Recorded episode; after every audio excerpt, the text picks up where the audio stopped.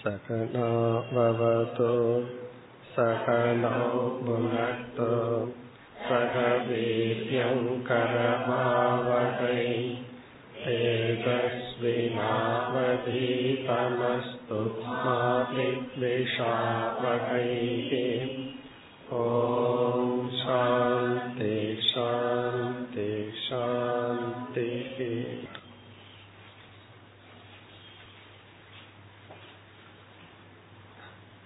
இருபதாவது ஸ்லோகம் आत्मनो गुरुरात्मैव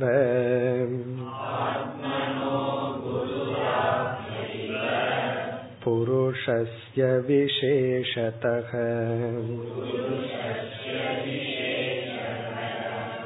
यत्प्रत्यक्षानुमानाभ्याम्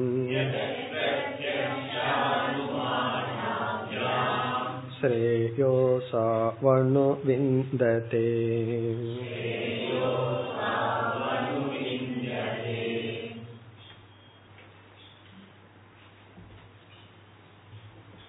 உத்தவர் தன்னுடைய மனநிலையை தெரிவித்ததற்கு பிறகு நாமும் சிஷ்யனுடைய மனநிலை எப்படி இருக்கும் என்றும் புரிந்து கொண்டோம் பகவான் உபதேசத்தை ஆரம்பிக்கின்றார்.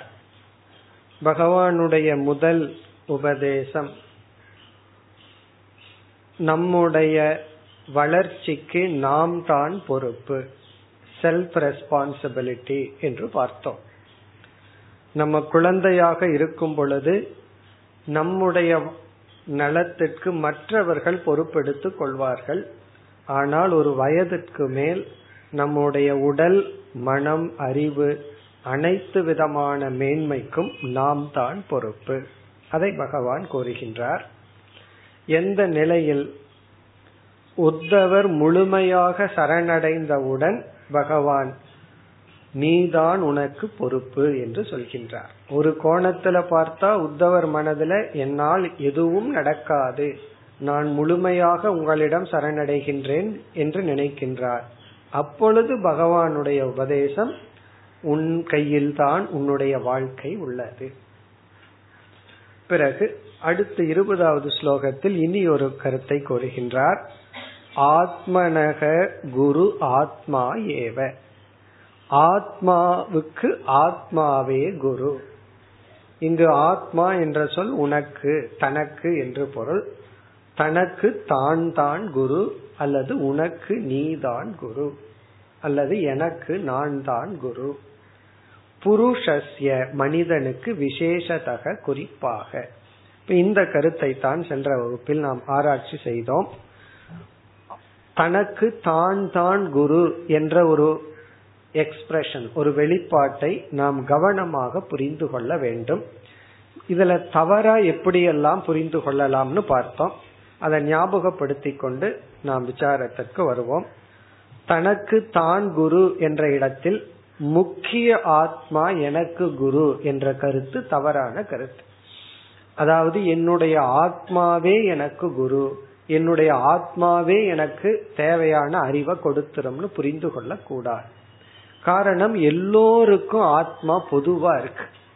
எல்லா காலத்திலையும் சமமா இருக்கும் பொழுது என்னுடைய முக்கிய அந்தராத்மா அல்லது பிரம்மஸ்வரூபமான ஆத்மா தான் குரு அப்படின்னா அறியாமையே அது வந்து அனுமதிச்சிருக்கார்.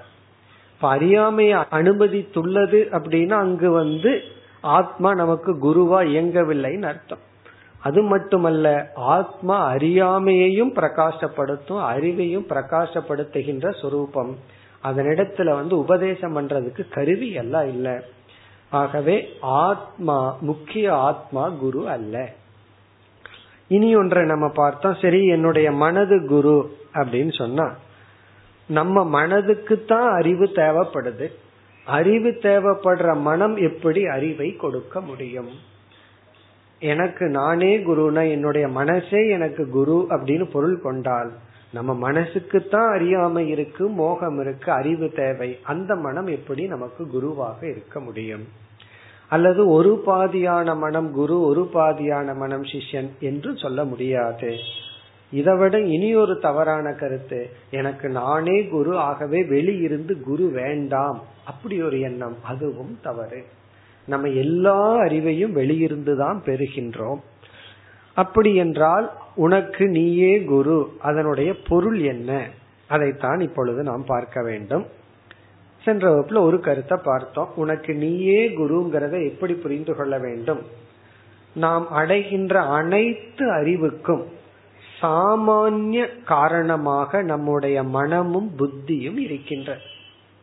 எல்லா பிரமாணத்தை பயன்படுத்தினாலும் காமனா நம்முடைய மனம் புத்தி. கடைசியில் அந்த புத்தி தான் அறிவை அடைய வேண்டும். ஆகவே உனக்கு நீயே குரு என்றால் உன்னுடைய புத்தி உனக்கு அறிவை கொடுக்கும் சாமான்யமான கருவி. கண்ணு வழியாகவோ காது வழியாகவோ நாக்கு வழியாகவோ எந்த பிரமாணத்தை பயன்படுத்தினாலும் புத்தி வந்து காமனா இருக்கு.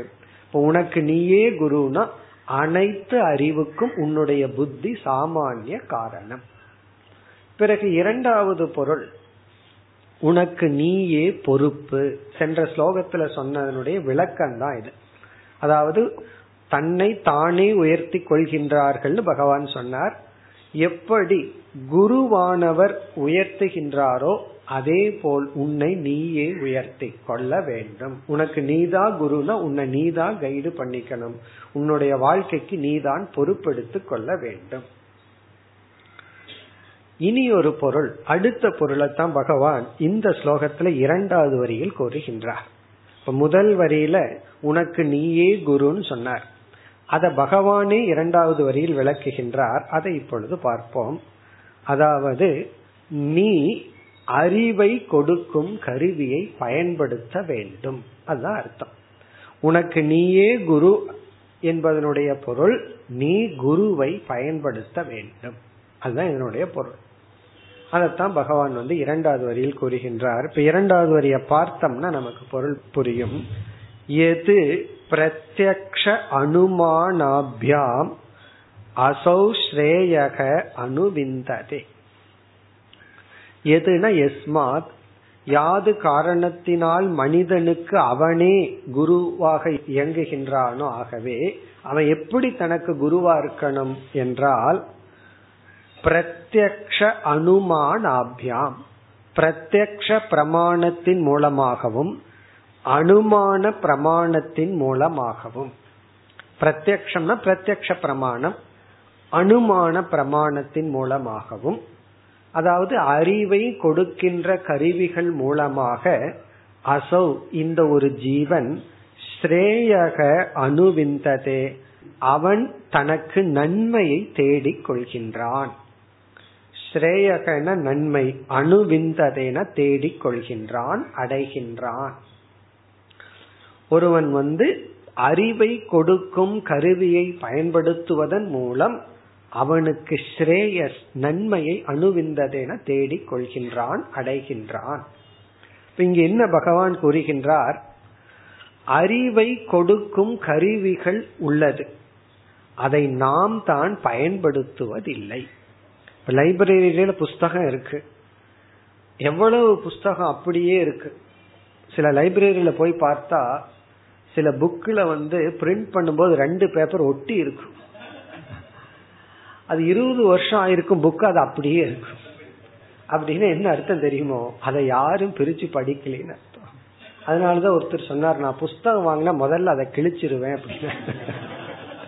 யாராவது பார்த்தா என்ன நினைப்பாங்க நீ படிக்கவே இல்லைன்னு கண்டுபிடிச்சிருவாங்க. ஏன்னா அது அப்படியே இருக்கு. அப்போ புக் இருக்கு. அறிவை கொடுக்கற பொக்கிஷம் இருக்கு. அதை பயன்படுத்துற நம்ம தான் அங்க இல்லை. இந்த இரண்டாவது வரியில பகவான் என்ன சொல்றார்? எப்பொழுது ஒருவன் அறிவை கொடுக்கும் கருவியை பயன்படுத்துகின்றானோ அப்பொழுதுதான் அவனுக்கு அறிவு வரும். அறிவை கொடுக்கிற கருவியை பயன்படுத்தாம இவன் என்ன செய்தாலும் இவனுக்கு வந்து பலன் கிடைக்காது. சில சமயங்கள்ல நம்ம தப்பா புரிஞ்சிட்டு அதனால கஷ்டப்பட்டுட்டு இருப்போம். சில புரிஞ்சுக்க வேண்டிய விஷயத்த புரிஞ்சுக்க மாட்டோம். அது வீட்லயே. அதனால ஒரே ரகல சண்டை வந்துட்டு இருக்கும். உடனே என்ன சொல்லுவாங்க?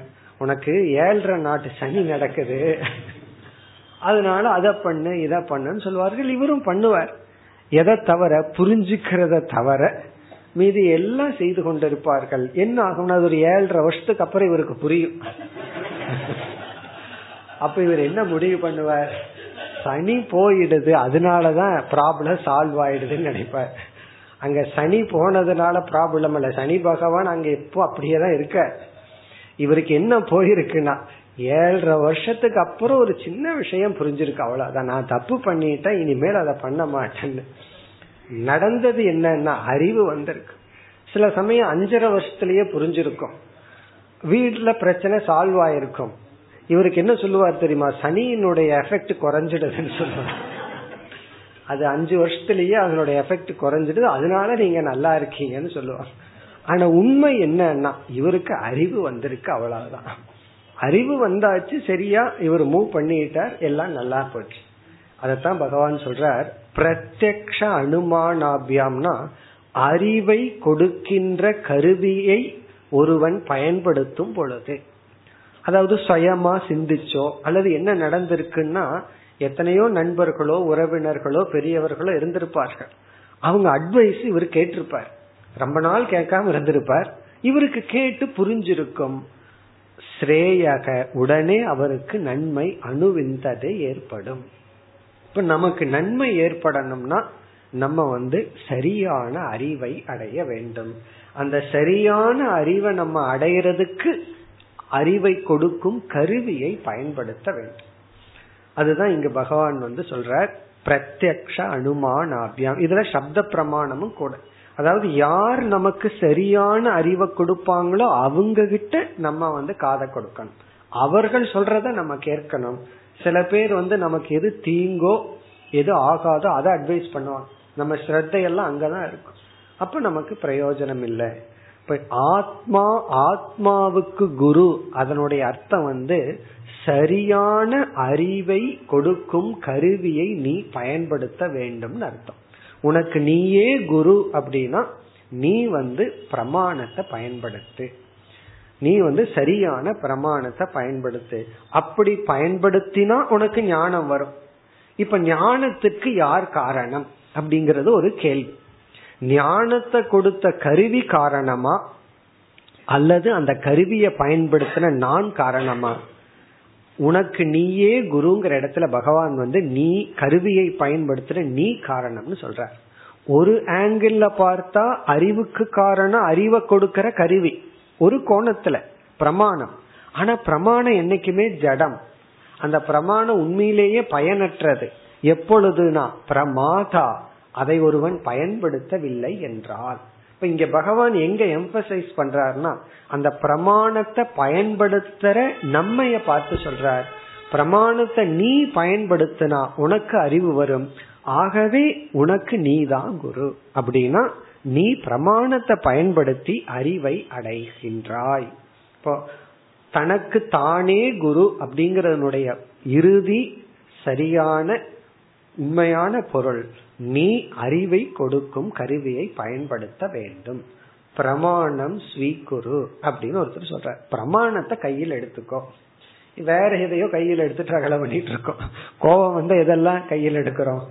இப்ப வந்து நீ பிரமாணத்தை கையில் எடுத்துக்கொள். அப்படின்னா யார் உனக்கு சரியான அறிவை கொடுப்பார்களோ அவர்களிடத்தில் ஸ்ரத்தையவை அவர்களுடைய சொல்லை கேட்டுக்கொள். பிறகு எந்த சாஸ்திரம் உனக்கு அறிவை கொடுக்குமோ அந்த சாஸ்திரத்தை பயன்படுத்து. அப்படி பயன்படுத்தினால் நீ ஞானத்தை அடைவாய். இப்போ உனக்கு நீயே குரு அப்படிங்கறனுடைய பொருள். நீ என்னைக்கு அறிவை கொடுக்கிற கருவியை பயன்படுத்துறியோ அப்ப நீயே உனக்கு அறிவை தேடிக் கொள்கின்றாய். அறிவை நம்ம தான் தேடணும். இந்த உலகத்துல ரொம்ப சீப்பான ஆப்ஜெக்டா நினைக்கிறது அறிவு தான் ஆனா உண்மையிலேயே வேல்யூபிள் ஆப்ஜெக்ட் அறிவு தான் அது நமக்கு தெரிவதில்லை. இப்ப இரண்டாவது வரியில உனக்கு நீயே குருன்னா அதனுடைய என்ன அர்த்தம்னா உனக்கு நீ நன்மையை தேடிக்கொள்ள வேண்டும். எப்படி? அறிவை கொடுக்கும் கருவியை பயன்படுத்துவதன் மூலம். இதுதான் இதனுடைய சரியான பொருள். இப்ப குரு வேண்டாம் அப்படின்னு பொருள் அல்ல. உனக்கு நீயே குருனா நீ குருவை பயன்படுத்த வேண்டும். இங்க குருன்னா பிரமாணம். அறிவை கொடுக்கும் கருவியை பயன்படுத்த வேண்டும். பிறகு உனக்கு நீயே குருங்கிறதுக்கு மேலும் இரண்டு அர்த்தத்தை நம்ம சொல்லலாம். அடுத்த பொருள் வந்து சாஸ்திரம் நம்ம பலவிதமான அனுகிரகத்துக்கு பாத்திரம் ஆகணும்னு சொல்லுது. பலருடைய கிருபைக்கு பாத்திரம் ஆகணும் நம்ம வந்து அவருடைய அன்புக்கு பாத்திரமாகணும்னு ஏங்கிட்டு இருப்போம் அவர் என்ன நேசிக்கணும். ஒரு ஆபீஸ்ல நான் ரெகக்னைஸ் ஆயிக்கணும். என்னை எல்லாம் புரிஞ்சுக்கணும்னு எதிர்பார்ப்போம். வீட்டுல எல்லாம் என்ன இடத்துலதான் கவனம் செலுத்தணும். அட்டென்ஷன் எல்லாம் என்னத்தான் நேசிக்கணும்னு நினைக்கிறோம். அதே போல சாஸ்திரம் வந்து பலவிதமான அன்புக்கு பாத்திரமாகணும்னு சொல்லுது. கிருப்பைக்கு அது வந்து ஃபர்ஸ்ட் வந்து ஈஸ்வர கிருபா. ஈஸ்வரனுடைய கிருப்பைக்கு நம்ம பாத்திரமாகணுமா? அப்பதான் பகவான் வந்து கடை தேத்துவார். இவனை எவ்வளவு நாள் தான் நம்ம மாயையில சிக்க வச்சுக்கிறது? கொஞ்சம் இவனை வெளியே தள்ளி விடுவோம் அப்படின்னு சொல்லி பகவான் வந்து உதவி பண்ணுவாராம். இரண்டாவது குரு கிருபா ஆசிரியருடைய கிருப்பைக்கு இவன் பாத்திரமாகணும். ஈஸ்வரனுடைய கிருப்பைக்கு இவன் எப்படி பாத்திரமாகணும்? குருவினுடைய கிருப்பைக்கு எப்படி பாத்திரமாகணும்? அப்படி ஆகணும். ஈஸ்வரனுடைய கிருப்பைக்கு நம்ம எப்படி பாத்திரமாகணும் அப்படின்னா தர்மப்படி வாழ்ந்தா பகவானுடைய அனுகிரகத்துக்கு நம்ம பாத்திரம் ஆயிருவோம் ஏன்னா பகவான் வகுத்து கொடுத்த பாத தர்மம். இப்ப தர்மப்படி நம்ம வாழ்க்கை வாழும் பொழுது பகவானுடைய அனுகிரகத்துக்கு நம்ம பாத்திரமாகிறோம். குருவினுடைய அனுகிரகத்துக்கு எப்படி பாத்திரமாகணும்னா ஒரே ஒரு குணம்தான். பணிவுங்கிறது மனசுல வரணும் அவ்வளவுதான். எனக்கு எல்லாம் தெரியும். அப்படின்னு நினைச்சா நம்ம யாருகிட்டையும் பாத்திரமாக முடியாது. அப்ப அந்த பணிவுங்கிற குணம் என்னைக்கு ஒருத்தனுக்கு வருதோ அப்ப வந்து ஒருவருடைய. அதத்தான் குரு பார்ப்பார். குரு வந்து சிஷ்யனுக்கு அறிவு இருக்கான்னு பார்க்க மாட்டார். அப்படி பார்த்துட்டாருன்னா நீ என்னுடைய சிஷ்யன் இல்லைன்றவ அதான் உனக்கு இருக்கு. என்ன ஏன் வந்து தொல்லை பண்றேன்றுவார். அறிவு இல்லையாங்கிறத பார்ப்பார். அதை விட பார்க்கறது அறிவு இருக்கா இல்லையாங்கிறத பணிவு இருக்கான்னு பார்ப்பார். அந்த பணிவு தான் குருவினுடைய கிருப்பைக்கு பாத்திரமாகிறது. அடுத்தது இனி ஒன்னு சொல்வார்கள் சாஸ்திர கிருபா அப்படின்னு. சாஸ்திரமே அனுகிரகம் பண்ணணுமா? சாஸ்திர கிருப்பாங்கிறது சாஸ்திரம்ங்கிறது ஒரு ஜடம் தான் ஏன்னா இவனுக்கு ஒரு புண்ணியம் இருந்தா தான் சரியான சாஸ்திரத்துக்கிட்டே இவன் போகணும். ஏன்னா சாஸ்திரம்ங்கிற பேர்ல எல்லாமே இருக்கு. இப்ப இவன் சரியான சாஸ்திரத்துக்கிட்ட போகணும். கடைசியில் ஒரு கிருப்பைய சாஸ்திர சொல்வார்கள். அதுவும் சாஸ்திரம் தான் சொல்லுது. அது வந்து ஆத்ம கிருப்பா அப்படின்னு சொல்லுவார்கள். ஈஸ்வர கிருபா குரு கிருபா சாஸ்திர கிருபா ஆத்ம கிருபா. ஆத்ம கிருபா அப்படின்னா உனக்கு உன்னுடைய அனுகிரகம் வேணும். உனக்கு நீயே அனுகிரகம் செய்து கொள்ள வேண்டும். நமக்கு நம்ம அனுகிரகம் வேணும் அப்படின்னு அர்த்தம். அப்படின்னு என்ன அர்த்தம்? நம்ம கண்ணாடியில பார்த்து கொஞ்சம் என்ன காப்பாத்துப்பான்னு சொல்லணும்னு அர்த்தம். கொஞ்சம் என்ன விட்டுறாத. என்ன கொஞ்சம் கண்டுக்காம விட்டுறாதன்னு சொல்லணும். அப்படின்னா உனக்கு நீயே அனுகிரகம் பண்ணணும். இப்ப தற்கொலை பண்றவனுக்கு என்ன கிருப்பை இருக்கு? ஆத்ம கிருப்பையா இருக்கு. அவன் தன்னையே அழிச்சுக்கிறான். அப்படி இல்லாம உனக்கு உன்னுடைய கிருப்பை இந்த ஆத்ம கிருப்பைனா என்ன அப்படின்னு ஒரு கேள்வி வருது. யார் ஈஸ்வர குரு கிருப்பையை அடைகிறார்களோ அவர்கள் ஆத்ம கிருப்பையை அடைந்தவர்கள். இப்ப ஆத்ம கிருப்பான உனக்கு நீயே கிருப்பை செய். உன்னுடைய அனுகிரகம் உனக்கு இருக்கணும். அதாவது நம்ம வந்து எத்தனையோ பேர்த்துக்கு பிளஸ் பண்றோம். நமக்கு யார் பிளஸ் பண்றான்னா மற்றவர்கள். இப்ப பெற்றோர்கள் வந்து குழந்தைக்கு பிளஸ் செய்கிறார்கள் அனுகிரகம் செய்கிறார்கள். அந்த பெற்றோருக்கு அவர்களே அவர்களுக்கு அனுகிரகம் பண்ணணும். எப்படின்னா ஈஸ்வரனுடைய அனுகிரகத்துக்கு பாத்திரமாவதும் குருவினுடைய அனுகிரகத்துக்கு பாத்திரமாவதும் ஆத்ம கிருபா இப்ப உனக்கு நீயே குரு அப்படின்னா ஆத்ம கிருப்பையை நீ அடைய வேண்டும். உன்னிடத்திலிருந்து என்ன கிருப்பை உனக்கு வேணுமோ அதை அடையணும்னு அர்த்தம். பிறகு உனக்கு நீயே குருங்கிறனுடைய இறுதி பொருள்.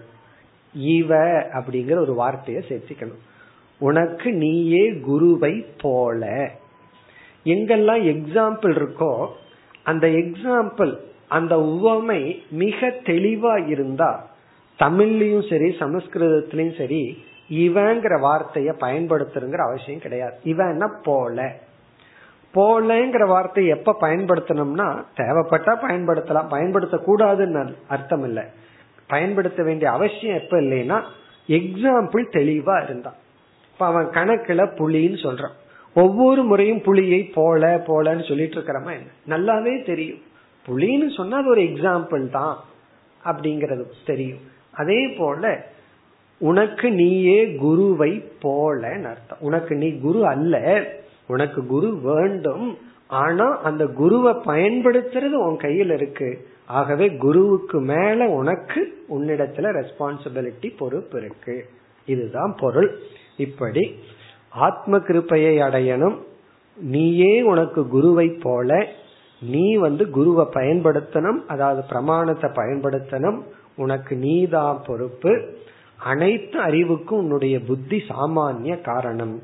இதெல்லாம் உனக்கு நீயே குரு அப்படிங்கிற வார்த்தையினுடைய சரியான பொருள்கள். இதையெல்லாம் விட்டுட்டு பல பேர் இதை தப்பா புரிஞ்சிட்டு உனக்கு குரு வேண்டாம். அதையும் அரைகுறையா சொல்வார்கள். அதனால புஸ்தகத்தை படிப்பார்கள் அந்த புஸ்தகம் என்னவா? அதுவும் இனியொருவருடைய அறிவு தானே. அப்படி குரு வேண்டானோ இல்ல நானே பாத்துக்குவேன் அப்படின்னும் அப்படி விட்டா அப்புறம் பகவான் விட்டுருவார் நீயே பாத்துக்கிறேன் நான் இருக்கு அப்படின்னு விட்டுருவார். அப்படி இல்லாமல் நம்ம வந்து சரியாக இதை புரிந்து கொள்ள வேண்டும். இப்ப இந்த இரண்டு ஸ்லோகத்தில் பத்தொன்பது இருபது இதுலதான் பகவானுடைய உபதேசத்தின் ஆரம்பம்.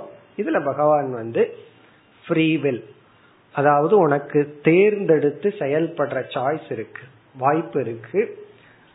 அதே சமயத்துல உன்னை நீதான் உயர்த்தி கொள்ள வேண்டும். மோட்சத்தை யார் அடைவார்கள் என்றால் யார் தங்களை உயர்த்தி கொள்கின்றார்களோ? அறிவை கொடுக்கும் கருவியை பயன்படுத்துகிறார்களோ என்று கூறினார். இனி அடுத்த வேல்யூ அடுத்த ஸ்லோகத்தில் பகவான் கோர வருகின்றார். இருபத்தி ஓராவது ஸ்லோகம். புருஷத்வேச்ச மாம் தீராக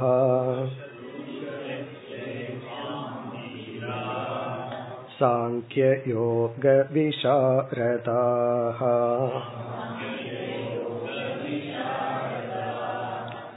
आविस्तरां प्रपश्यन्ति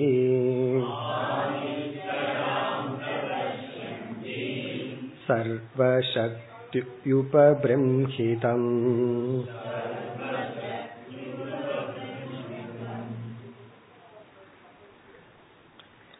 இருபத்தி ஒன்று இருபத்தி இரண்டு. இந்த இரண்டு ஸ்லோகங்களில் மனித ஜென்மத்தின் மகிமையை பகவான் குறிப்பிடுகின்றார். மனுஷ்ய ஜென்ம மகிமா. அப்படின்னா யாரோ மகிமைய பகவான் சொல்றாருன்னு அர்த்தம் கிடையாது. நம்மளுடைய மகிமைய பகவான் சொல்றாருன்னு அர்த்தம். நம்ம சரீரத்தினுடைய மேன்மை அதை பகவான் குறிப்பிடுகின்றார். இதுவும் வேதாந்தத்துல வர்ற ஆரம்பத்துல வர்ற தலைப்புல இதுவும் ஒரு முக்கிய தலைப்பு. வேதாந்த நூல்கள்ல எல்லாம் மனுஷ ஜென்ம சரீரத்தை சரீரத்தின் பெருமையை கூறுறது ஒரு தலைப்பு. உபனிஷத்துல எல்லாம் இடையில இடையில வரும். எங்காவது திடீர்னு வரும் மனுஷ ஜென்மத்தினுடைய மகிமை.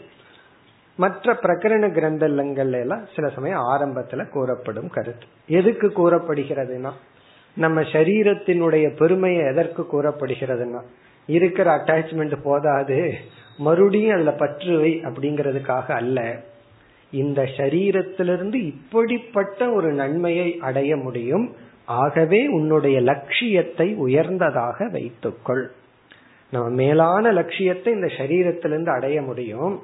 மிருக சரீரத்துல என்ன அடைய முடியுமோ அதையே மனுஷ சரீரத்திலையும் அடையிறோம்னு வச்சுக்கோமே. அப்ப மனுஷ சரீரம் எடுத்து என்ன எக்ஸ்ட்ரா பெனிஃபிட் பலத்தை கண்டோம்?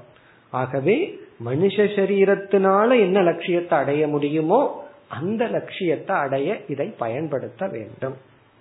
லட்சியம்னு சொன்னாவே சந்தோஷம்தான். ஆனந்தம் தான் லட்சியம். மிருக சரீரத்துல எவ்வளவு ஆனந்தம் கிடைக்குமோ அந்த ஆனந்தத்தை மனுஷ சரீரத்தில் அடைஞ்சு என்ன பலன்? ஆகவே பேர் ஆனந்தத்தை அடைய இந்த மனித சரீரத்தை பயன்படுத்த வேண்டும். அதைத்தான் பகவான் குறிப்பிடுகின்றார். இந்த மனித ஜென்மத்திலதான் மோக்ஷங்கிற லட்சியத்தை அடைய முடியும். அதை பகவான் இந்த இரண்டு ஸ்லோகத்தில் குறிப்பிடுகின்றார். இந்த மோக்ஷங்கிற லட்சியம் மனித சரீரத்துலதான் அடைய முடியும். ஆகவே இந்த சரீரத்தை பயன்படுத்து. ஒரு பொருளினுடைய அழிவுக்கு முன் அந்த பொருளினுடைய வேல்யூவை நம்ம புரிஞ்சிட்டோம்னா தான் நம்ம உண்மையாலுமே புத்திசாலிகள்.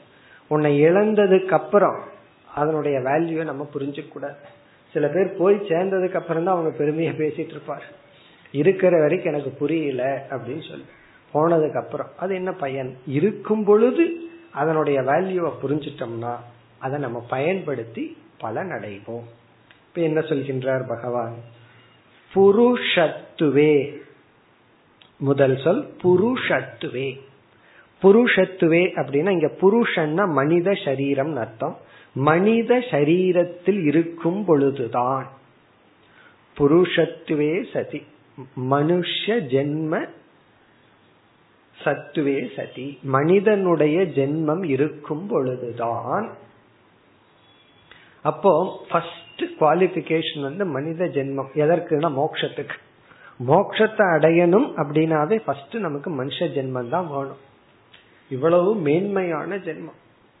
மனித ஜென்மம் இருக்கும் பொழுதுதான் உடனே பகவான் அடுத்ததுக்கு போயிடுறார். சரி மனுஷ ஜென்மம் இருந்துட்டா மட்டும் மோட்சம் கிடைச்சிருமா? அப்படின்னா கண்டிப்பா கிடைக்காது. ஏன்னா மனித ஜென்மத்துல வந்து நம்ம மோட்சத்தையும் அடையலாம்.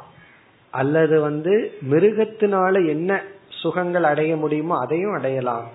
அல்லது என்ன துக்கம் அடைய முடியுமோ அதையும் அடையலாம். ஆகவே அடுத்தது என்ன செய்ய வேண்டும்? தீராகா.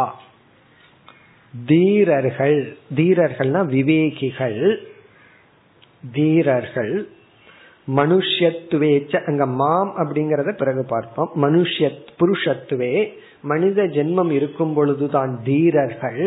தீரர்கள்னா விவேகிகள் அறிவுடையவர்கள் அல்லது புண்ணியவான்கள். அதுக்கு ஒரு எக்ஸ்ட்ரா மனுஷ ஜென்மம் மட்டும் இருந்தா போதாது வேற ஏதோ ஒரு எக்ஸ்ட்ரா ஒரு பலன் இருந்ததுனால அவர்கள் இரண்டு விதமான சாதனைகளை மேற்கொண்டவர்கள் ஆக. அந்த சாதனைகளை பகவான் இரண்டா பிரிக்கிறார். சாங்கிய யோக விஷாரதாகா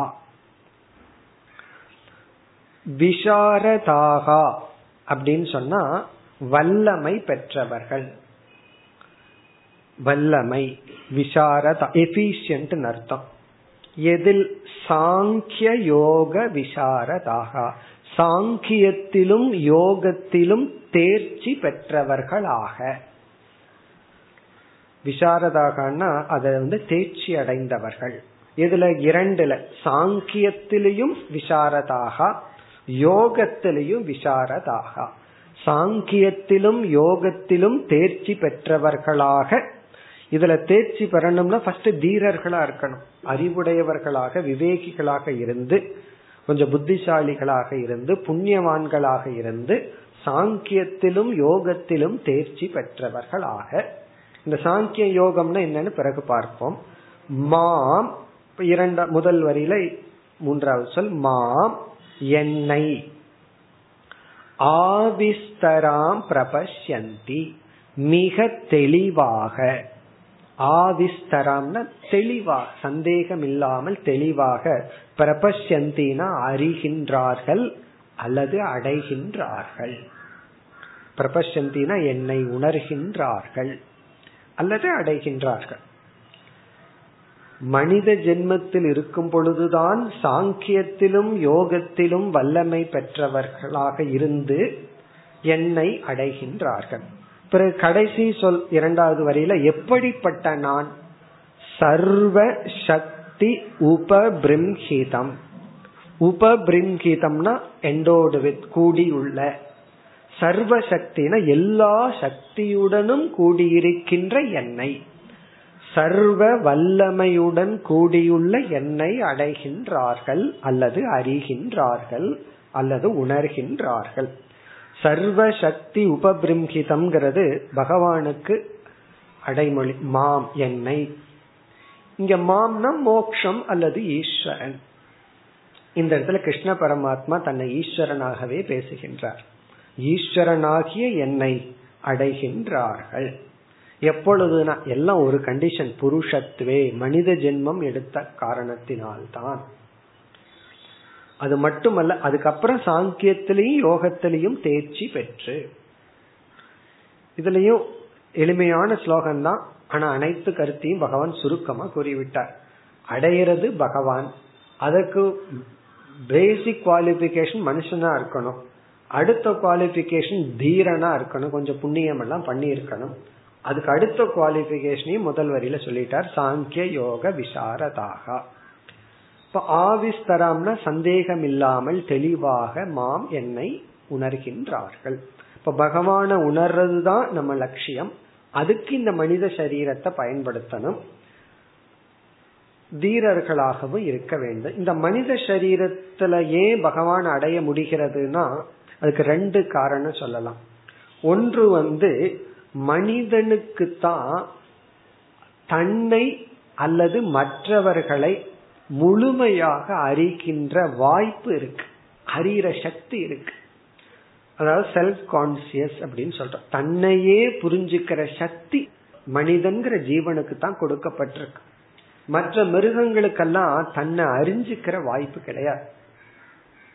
இதுல என்ன ஒரு பெரிய அதிசயம் என்னவென்றால் எல்லா மிருகமும் நான் யாருன்னு தெரியாம பிறந்து வளர்ந்து சந்தோஷமா போகும். யானைக்கு தான் யானைன்னு தெரியாது. எறும்புக்கு நான் எறும்புன்னு தெரியாது. எந்த மிருகத்துக்கு நான் யாருன்னு தெரியாது. தன்னுடைய பயோடேட்டாவை எந்த மிருகத்தினாலையும் கொடுக்க முடியாது. மனுஷனால மட்டும் கொடுக்க முடியும். அந்த மனிதன் வந்து முதல்ல இயற்கையா தன் உடலை பாக்குறான் அந்த உடல் தான் நான் நினைக்கிறான். அது தவறு கிடையாது. அதுக்கப்புறம் அதை தாண்டி அவன் புரிந்து கொள்ள வேண்டியது இருக்கு.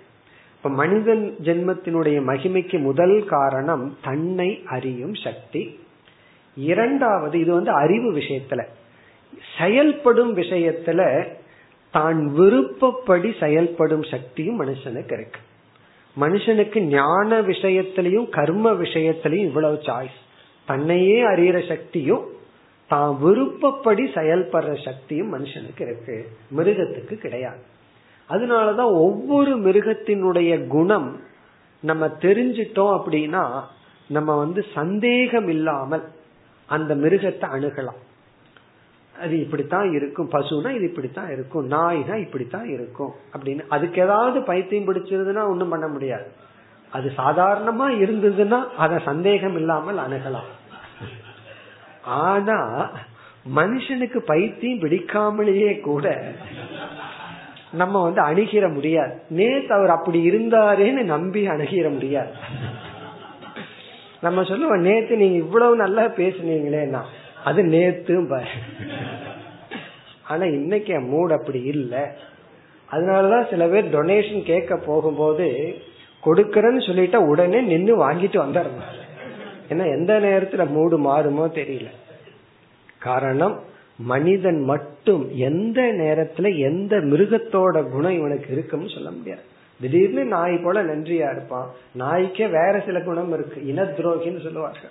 ஒரு நாய் இனி ஒரு நாயை விட அது பக்கத்துல. அதுவா மாறலாம்.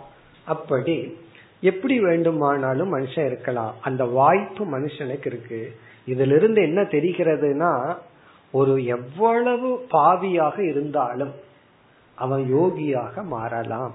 எத்தனையோ மகான்களுடைய வாழ்க்கையை பின்னாடி பார்த்தோம்னா சாதாரண மனுஷனை விட மோசமா இருந்திருக்காங்க. அது துளசிதாசர் ஆகட்டும் வால்மீகி ஆகட்டும் சாதாரண மனிதனை விட கீழ்நிலையில் உள்ளார்கள். அவர்களும் ஒரு பெரிய மகானா ரிஷியா உயர முடியும். அதுதான் இங்க பாயிண்ட் நமக்கு. இப்ப எப்படி இருக்கிறோங்கிறது முக்கியம் அல்ல எப்படி மாற வாய்ப்பு இருக்கிறது? அந்த சாய்ஸ் இருக்கு. அதனால மனித சரீரம் மிக மிக மேலானது. பிறகு இதுல ஒரு கருத்து பார்க்கணும். சாங்கிய யோக விசாரதாக. வெறும் மனுஷ சரீரம் மட்டும் இருந்தா போதாது. அவர்கள் தீரர்களாக இருந்து பிறகு இந்த வல்லமை அல்லது தேர்ச்சி பெற வேண்டும். இரண்டுல. ஒன்று சாங்கியம் இனி ஒன்னு யோகம். இதெல்லாம் பகவத்கீதையில சொன்ன வார்த்தைகள் தான் சாங்கிய யோகம். சாங்கியம் என்றால் ஆத்ம ஞானத்தை அடையும் சாதனையில் ஈடுபடுதல். சாங்கிய அப்படின்னா ஆத்ம ஞானத்திற்கான சாதனையில ஈடுபட்ட அது சாங்கியம்னு பேர். அதாவது வேதாந்த விசாரம் அர்த்தம். சாங்கியம்னா ஞான யோகம்னு அர்த்தம். சாங்கிய விசாரதாக ஞான யோகத்தில் வல்லமை பெற்றவர்களாக. சாங்கியம் யோகம்னா இங்க சாங்கியம்ங்கிற சொல்லுக்கு ஞான யோகம்னு அர்த்தம். அதாவது ஆத்ம தத்துவ விசாரம். இத எளிமையா புரிஞ்சுக்கணும்னா ஒரு விஷயத்தை புரிஞ்சுக்கிறதுக்காக செய்யற முயற்சி எல்லாம் சாங்கியம் அர்த்தம். அண்டர்ஸ்டாண்டிங் புரிஞ்சுக்கிறதுக்கு செய்யற முயற்சி எல்லாம் சாங்கியம் அர்த்தம். சில விஷயங்கள்ல புரிஞ்சுட்டா மட்டும் போதாது. மாற்றி அமைக்கிறதுக்கான முயற்சி யோகம் அப்படின்னு அர்த்தம். இங்க சாங்கிய யோகம்னு சேர்ந்து படிக்க கூடாது பிரிச்சிடணும். சாங்கியம் அது ஒரு தனி யோகம். தனியா இனி ஒண்ணு யோகம். இப்ப சாங்கிய விசாரதாகனா புரிஞ்சுக்கிறதுக்கான முயற்சியில் ஈடுபடுபவர்கள் யோக விசாரதாகனா தன்னை மாற்றி அமைக்கும் தவத்தில் ஈடுபட்டவர்கள். இங்க யோகம் அப்படிங்கிறது இங்க தபஸ்னு அர்த்தம். இப்ப வந்து அது ஸ்தூல சரீரத்தில் ஆரம்பிக்கணும். இந்த ஸ்தூல உடலினுடைய ஆரோக்கியத்திற்காக செய்யறதெல்லாம் ஒரு யோகம். சாதாரணம் அல்ல கஷ்டம்தான். யோகாசனம் பண்றதோ அல்லது பிராணாயாமம் பண்றதோ அல்லது காலையில உடற்பயிற்சி செய்வதோ வாக் போறதோ அவ்வளவு சுலபம் அல்ல ஆரம்பத்துல அதை அனுபவிச்சிட்டோம் அப்படின்னா அதனுடைய சுகம் வேற. அது சாத்விகமான சுகம். அது வந்து உடல். அதே போல மனசுக்கு. மனதை பண்படுத்துவதற்காக செய்கின்ற அனைத்து தவங்களும் யோகம். அந்த இடத்துல ஞானம் பிரயோஜனம் இல்லை. ஞானம் வந்து இருக்கிறத காட்டி கொடுக்குமே தவிர இருக்கிறத மாற்றி அமைக்காது. அந்த இருக்கிறத காட்டி கொடுக்கறது சாங்கியம். எதை மாத்தணுமோ அதை மாத்துறதுக்கு முயற்சி பண்றதுக்கு பேரு யோகம். நம்ம மனசுல சில அசுத்தங்கள் இருக்கு சில பலகீனம் இருக்கு. அது சாங்கியத்தினால ஒரு பிரயோஜனம் கிடையாது. அது யோகத்தினாலதான். பொறாமை இருக்கு. இருக்குன்னு தெரிஞ்சிட்டதுனால பொறாம போகாது. அதை நம்ம நீக்கணும். அதுக்கான தபத்தை மேற்கொள்ளணும். அது யோகம். இப்ப சாங்கிய யோக விசாரதாகனா அறிவை அடைவதிலும் உடலினுடைய மனதினுடைய அசுத்தத்தை நீக்குகின்ற தவத்தில் ஈடுபடுவது. இதில் வல்லமை பெற்றவர்களாக ஆவிஸ்தராம். அப்படி இருப்பவர்கள் மாம் என்னை பிரபஷ்யந்தி தெளிவாக அறிகின்றார்கள். இதுல வந்து மனித சரீரத்தின் மேன்மையை மட்டும் பகவான் சொல்லல. மனிதனுடைய லட்சியத்தையும் சொல்லிட்டார் என்னை அடைதல். அந்த லட்சியத்தை வந்து வெறும் மனுஷ சரீரத்தை மட்டும் எடுத்துட்டா போதாது சாங்கிய யோக சாதனையில் ஈடுபட வேண்டும் என்றும் கூறியுள்ளார். இனி அடுத்த ஸ்லோகத்துல ஜஸ்ட் மனிதனுடைய சரீரத்தை பகவான் மீண்டும் பெருமைப்படுத்துகின்றார். இந்த ஸ்லோகத்துல மனுஷ சரீரத்தினால ஒருத்தன் மோட்சத்தை அடையறான் ஒருத்தன் தன்னை மாற்றிக்கொண்டு அறிவை அடைஞ்சு என்னை அடைகின்றான்னு சொன்னார். இனி அடுத்த ஸ்லோகம் எளிமையான ஸ்லோகம் மனித சரீரம் மேலானது இருபத்தி இரண்டு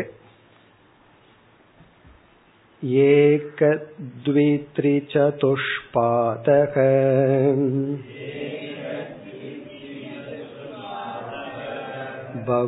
बहुपातस्तथा पदः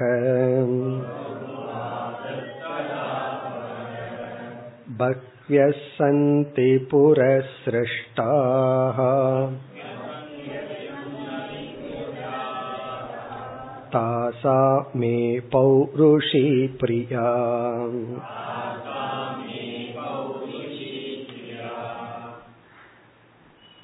மிக எளிமையான ஸ்லோகம் இங்கு பகவான் என்ன சொல்கின்றார் நான் படைத்த அனைத்து ஜீவராசிகளுக்குள் மனித சரீரம்தான் எனக்கு பிரியமானது. அதாவது மேலானது உயர்ந்தது. அதான் இங்க பகவான் கூறுகின்றார். அதுதான் எனக்கு பிடிக்கும்ங்கிறார். ஏன்னா அந்த மனுஷ சரீரத்துடைய ஜீவன் தான் என்னை அடைய முடியும் அல்லது மோட்சத்தை அடைய முடியும். இப்ப என்னென்ன சரீரத்தை உடைய ஜீவர்கள்? ஏக த்வி த்ரி சதுஷ்பாதக.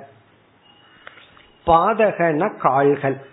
ஏகன ஒரு கால்களை உடைய ஜீவராசிகள். துவி இரண்டு கால்களை உடைய ஜீவராசிகள். த்ரீனா மூன்று கால்களை உடைய ஜீவராசிகள். சதுஷ்னா நான்கு கால்களை உடைய ஜீவராசிகள். அடுத்தது பகுபாதக பல கால்களை உடைய ஜீவராசிகள். பிறகு ததா அபதக கால்களே இல்லாத ஜீவராசிகள். அதாவது இதனுடைய அர்த்தம் என்னன்னா விதவிதமான ஜீவராசிகளுக்குள் விதவிதமான ஜீவர்களுக்குள்.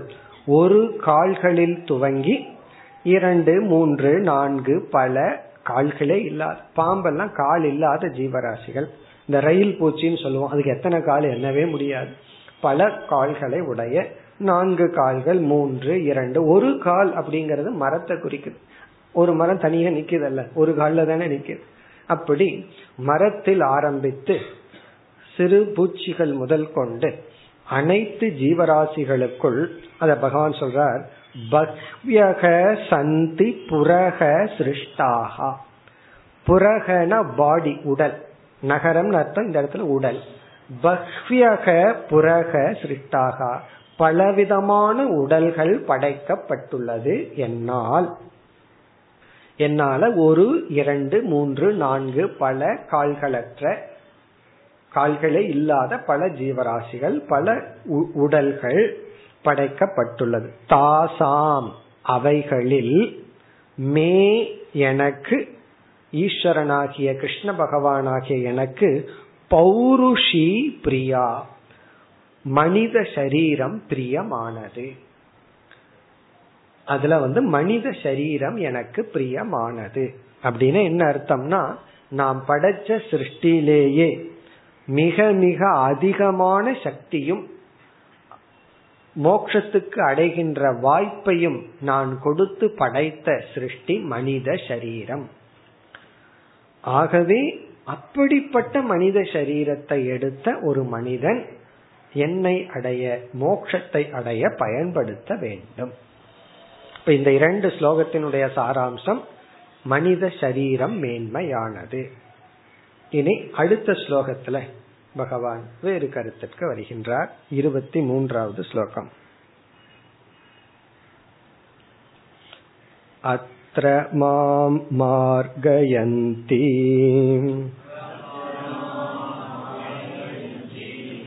अद्धा युक्ता हेतुपिरीश्वरम्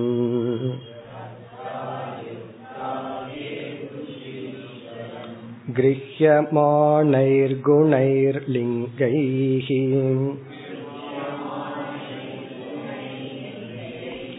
अग्राह्यमनुमानतः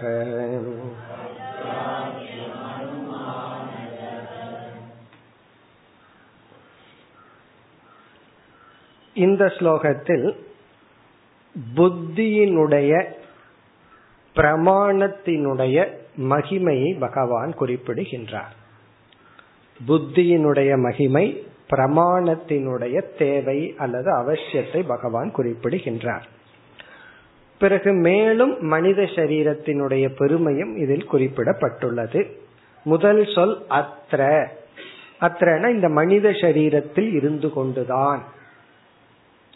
அதாவது மனித சரீரத்தில் இருந்து கொண்டு என்னை இதன் துணை கொண்டு நாடுகின்றார்கள் அப்படின்னு பகவான் சொல்றார்.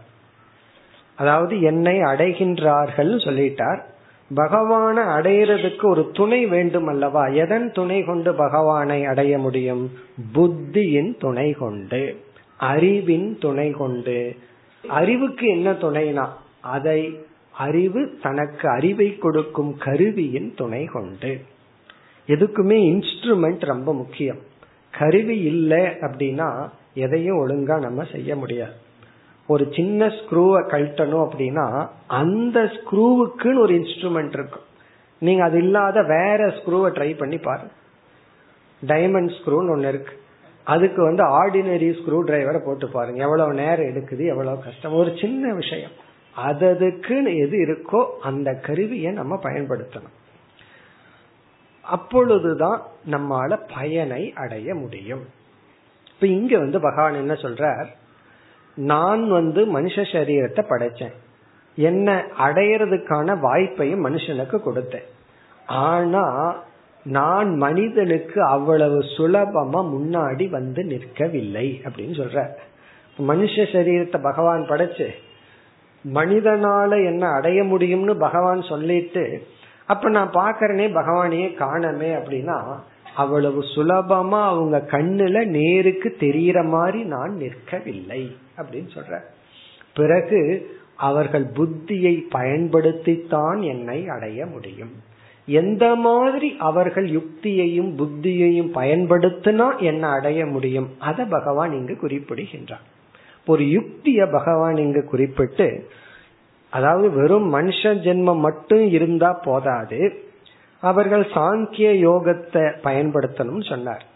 பிறகு எப்படி அவர்கள் கையாள வேண்டும் பயன்படுத்த வேண்டும் அந்த சாங்கியத்தை பகவான் இங்கு உபதேசம் பண்றார்.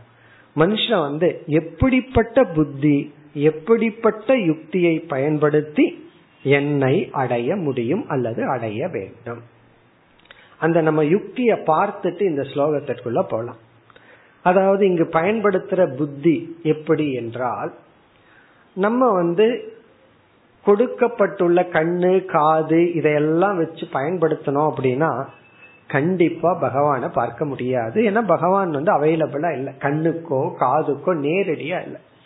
பகவான் கொடுத்த வெறும் இந்திரியம் வந்து இந்த உலகத்தை பாக்கிறதுக்கு தான் பயன்பட்டுள்ளது. பராஞ்சி காணி வெத்திருணத்து சொன்னபடி இந்த இந்திரியங்கள் எல்லாம் வெளி விஷயத்தை நோக்கி போற மாதிரியே தான் பகவான் படைச்சிருக்கார். பிறகு எப்படிப்பட்ட சாங்கியத்தை நாம் பயன்படுத்தி அதாவது விவேகத்தை பயன்படுத்தி பகவானை புரிஞ்சு கொள்ள முடியும்? அதை இங்க பகவான் குறிப்பிடுகின்றார். இந்த இரண்டாவது வரையில சொல்ற கருத்து ரொம்ப கொஞ்சம் சூக்மமான கருத்து. அதனால அந்த கருத்தை பார்த்துட்டு நம்ம ஸ்லோகத்துக்குள்ள போவோம். முதல்ல ஒரு எக்ஸாம்பிள் பார்ப்போம். அதுல இருந்து அப்படியே அடுத்த ஸ்டெப்புக்கு போவோம். நமக்கு தெரிஞ்ச உதாரணம் தான் மலையில மவுண்டன்ல புகைய பார்க்கிறோம். தூரத்துல இருந்து பகல் வேலையில உடனே நமக்கு என்ன அறிவு வருது? அங்க வந்து நெருப்பு இருக்குங்கிற அறிவு வருது. இதுல வந்து புகைக்கு காரணம் என்ன? அப்படின்னு கேட்ட என்ன பதில் சொல்லுவோம்? நெருப்புன்னு சொல்லுவோம். நெருப்பு தான் புகைக்கு காரணம். நெருப்பு இருந்தா தான் புகை வரும். ஆனா நெருப்பை பற்றிய அறிவுக்கு என்ன காரணம்? நெருப்பு அங்க இருக்குன்னு ஒரு அறிவு வருதே அதுக்கு என்ன காரணம்? அப்படின்னா புகை. அப்போ புகை நெருப்புக்கு காரணம் அல்ல. புகை வந்து நெருப்பினுடைய ஞானத்துக்கு காரணம். நெருப்பு புகையினுடைய ஞானத்துக்கு காரணம் அல்ல புகைக்கு காரணம். இப்ப நெருப்பு வந்து புகையை ப்ரொடியூஸ் பண்ணது. புகை என்ன பண்ணுதுன்னா நெருப்பு உற்பத்தி பண்ணல. நெருப்பை பற்றிய ஞானத்துக்கு காரணம். இது எளிமையா நமக்கு புரியுது. இனி கொஞ்சம் சூக்மமான எக்ஸாம்பிளுக்கு போயிட்டு ஆத்மாவுக்கு வருவோம். வெளிச்சம் இருக்கு லைட் இருக்கு. லைட் வந்து ஒரு பொருளை பிரகாசப்படுத்துது. லைட் இல்லை அப்படின்னா நம்ம எந்த பொருளையும் பார்க்க முடியாது. ஒரு பொருளை பிரகாசப்படுத்துது. அப்போ வெளிச்சம் லைட் ஆனது ஒரு பொருளை விளக்குகிற பொருளினுடைய இருப்பை காட்டி கொடுக்குது. அது மட்டுமல்ல ஒரு பொருளும் லைட்டை காட்டி கொடுக்குது. அங்க லைட் இருக்கா இல்லையா அப்படிங்கறது பொருளுமே காட்டி கொடுக்கும். உதாரணமா மேல நம்ம ஆகாசத்தை பாக்கிறோம் ஆகாசத்துல வந்து ஏரோப்ளைன் போகுது. கம்ப்ளீட் டார்க்கா போகுதுன்னு வச்சுக்கோமே அது போகுதுன்னு கூட தெரியாது. காதும் கேட்கலன்னு வச்சுக்கோமே ரொம்ப தூரத்துல போகுது. அப்போ அங்க இருக்கிற லைட் என்ன பண்ணுது? தன் மீதே பட்டு அந்த ஏரோப்ளைனை காட்டி கொடுக்க. அல்லது மூன் லைட் எந்த ஒரு லைட் அந்த இடத்துல லைட் இருக்கா இல்லையா அப்படிங்கறது யார் காட்டி கொடுக்கறா? லைட் இருக்கா இல்லையா அப்படிங்கறது ஒரு ஆப்ஜெக்ட் தான் காட்டி கொடுக்குது. ஒரு பொருள் இருந்தா தான் அந்த பொருள்ல வெளிச்சம் பட்டு அந்த இடத்துல லைட் இருக்கு அப்படிங்கிற ஞானம் நமக்கு வருது. அந்த பொருள் வெளிச்சத்தினால விளங்குது. வெளிச்சம் இருக்கு அப்படிங்கறது நமக்கு எப்படி விளங்குதுன்னா அந்த பொருள் காட்டி கொடுக்கின்றது. அதே போல இப்ப இங்க நம்ம ஆத்ம ஞானத்துக்கு வந்தா சப்ஜெக்ட் வந்து ஆப்ஜெக்ட ரிவீல் பண்ணுது. சப்ஜெக்ட்னா நான். நான் வந்து ஒரு பொருளை காட்டி கொடுக்கறேன். பொருளை இருக்குதுன்னு நான் தான் சொல்றேன். இப்ப இங்க பகவான் இந்த ஸ்லோகத்துல என்ன சொல்றாருன்னா ஆப்ஜெக்ட் சப்ஜெக்டினுடைய இருப்பை காட்டி கொடுக்குதுன்னு சொல்ற பொருள் வந்து பார்ப்பவனை காட்டி கொடுக்கிறது. இங்க பகவான் சொல்ற கருத்து வந்து அனாத்மா ஆத்மா வந்து அனாத்மாவை பிரகாசப்படுத்துது. அது ஒண்ணு. ஆனா அனாத்மா ஆத்ம ஞானத்தை கொடுக்கிறதுன்னு சொல்ற ஆத்ம ஞானத்திற்கு காரணம் அனாத்மா. இந்த லைட் ஆப்ஜெக்ட் எக்ஸாம்பிள் வச்சுட்டா புரிஞ்சிடும் ஒரு ஜடமான பொருள் இருக்கு. சுயம் பிரகாசம் இல்லாத ஒரு ஆப்ஜெக்ட் இருக்கு. லைட் இருக்கு. லைட் வந்து அந்த ஆப்ஜெக்ட் மீது படுது. உடனே நமக்கு அந்த ஆப்ஜெக்ட் தெரியுது. இதுல இனி ஒன்னும் தெரியுது. இந்த ஆப்ஜெக்ட் இருக்கிறதுனாலதான் இங்க லைட் இருக்குன்னு நமக்கு தெரியுது. இந்த ஆப்ஜெக்டை எடுத்துட்டோம் அப்படின்னா லைட்டை பார்க்க முடியாது. இதுல ஒரு கருத்து புரிஞ்சுக்கணும். நம்ம கண்ணு வந்து வெளிச்சத்தை டைரக்டா பாக்குற சக்தி கிடையாது. லைட்டினுடைய ரிஃப்ளெக்ஷனை தான் நம்ம பார்க்க முடியும். ஒளியை நம்ம நேரடியா பார்க்க முடியாது. காரணம் என்ன அப்படின்னா ஒளியினுடைய தன்மை அது. ஒளி லைட் வந்து ஒரு ஆப்ஜெக்ட் மேல பட்டு அந்த ரிஃப்ளெக்ஷனை பாக்கிறோம் அப்போ அந்த லைட் ஆப்ஜெக்ட ரிவீல் பண்ணினது மட்டுமல்லாமல் அந்த பொருள் வந்து வெளிச்சம் இருக்குது அப்படிங்கறத காட்டி கொடுக்குது. அப்படி இந்த ஆத்மா அனாத்மாவை பிரகாசப்படுத்துகிறது. ஜடமான அனாத்மாவை ஆத்மா பிரகாசப்படுத்துது. இந்த அனாத்மா ஆத்மாவினுடைய சைத்தன்ய சொரூபத்தை காட்டி கொடுக்கிறது. ஆத்மா வந்து அனாத்மாவை பிரகாசப்படுத்தது. பிரகாசப்படுத்தப்பட்ட அனாத்மா ஆத்மஸ்வரூப ஞானத்தை நமக்கு கொடுக்கிறது. அப்படின்னு பகவான் சொல்றார். இதனோட அர்த்தம் என்னன்னா இப்படி எல்லாம் ஆராய்ச்சி பண்ணாதான் புரிஞ்சுக்க முடியும்னு அர்த்தம். அவ்வளவு சுலபமா மனுஷ ஜென்மத்தை மட்டும் அடைஞ்சிட்டா நான் வந்து கிடைச்சிட மாட்டேன். பிறகு இந்த விசாரம் தான் சாங்கிய யோகம் சாங்கியம் அர்த்தம். சாங்கியம்னா இப்படி எல்லாம் புத்திய பயன்படுத்தி ஆராய்ச்சி செய்தால். இப்ப இந்த இடத்துல என்ன சொல்லியிருக்காருன்னு பார்ப்போம். இங்க பகவான் வந்து ரெண்டு வார்த்தையை பயன்படுத்துறார். அக்ராஹியம்னு ஒரு வார்த்தையை பயன்படுத்துறார். கிரஹியமானம்ங்கிற வார்த்தையை பயன்படுத்துறார். கிரஹியமானம்னா நம்முடைய அனுபவத்திற்கு உட்பட்ட அனாத்ம பதார்த்தம். கிரஹியமானம். கிரஹியமானம்னா நம்ம பயன்படுத்துகின்ற மனம் புத்தி உடல் உலகம் இதெல்லாம். இந்த கிரஹியமானமான அனாத்மாவின் துணை கொண்டு அக்ராஹ்யம் கிரகிக்க முடியாத என்னை புரிந்து கொள்கின்றார்கள். அப்படி புரிந்து கொள்ளணும்னா புத்தி எவ்வளவு வேணும்னு சொல்றார். அதாவது லைட்டினுடைய துணை கொண்டு ஆப்ஜெக்ட பாக்குறது பெரிய விஷயம் அல்ல. அந்த ஆப்ஜெக்ட வச்சுட்டு லைட் இருக்குன்னு புரிஞ்சுக்கிறது தான் உண்மையான ஞானம். இந்த இடத்துல இந்த ஆப்ஜெக்ட் ரிவீல் ஆகி பிரகாசமா இருக்குன்னா அங்க வந்து ஒரு வெளிச்சம் இது இருக்கணும். அந்த லைட்டுனாலதான் இது பிரகாசமாக இருக்கின்றதுன்னு புரிஞ்சுக்கணும். அதைத்தான் பகவான் கூறுகின்றார். முதல் வரியில அத்திர அத்திரன மனித சரீரத்தில் மாம் மார்கயந்தி அத்தா. அதான நேரடியாக சுலபமாக மாம் என்னை மார்கயந்தி தேடுகின்றார்கள். மனித சரீரத்துலதான் என்னை தேடுகின்றார்கள். என்னை தேடுகின்றார்கள் என்னை நாடுகின்றார்கள். யார்? யுக்தாகா. யுக்தாகனா அதிகாரிகள் தகுதியை அடைந்தவர்கள். தகுதியை அடைந்தவர்கள் ஹேதுபிகி ஹேதுனா தர்க்கத்தினால் ஹேதுக்களினால். ஏன்னா நான் நேரடியா பிரத்யக்ஷ பிரமாணத்துக்கு அவைலபிளா இல்ல. ஹேதுவின் துணை கொண்டு சில காரண காரிய தத்துவத்தை விசாரிப்பதன் மூலம்.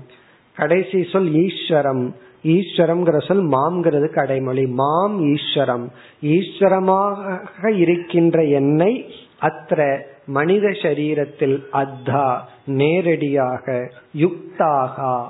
பொருந்தியவர்கள் அதிகாரிகள் ஹேதுக்களின் மூலமாக தேடுகின்றார்கள். அந்த ஹேது தான் இரண்டாவது வரியில் இருக்கு. அதை நம்ம மீண்டும் பார்க்கணும்.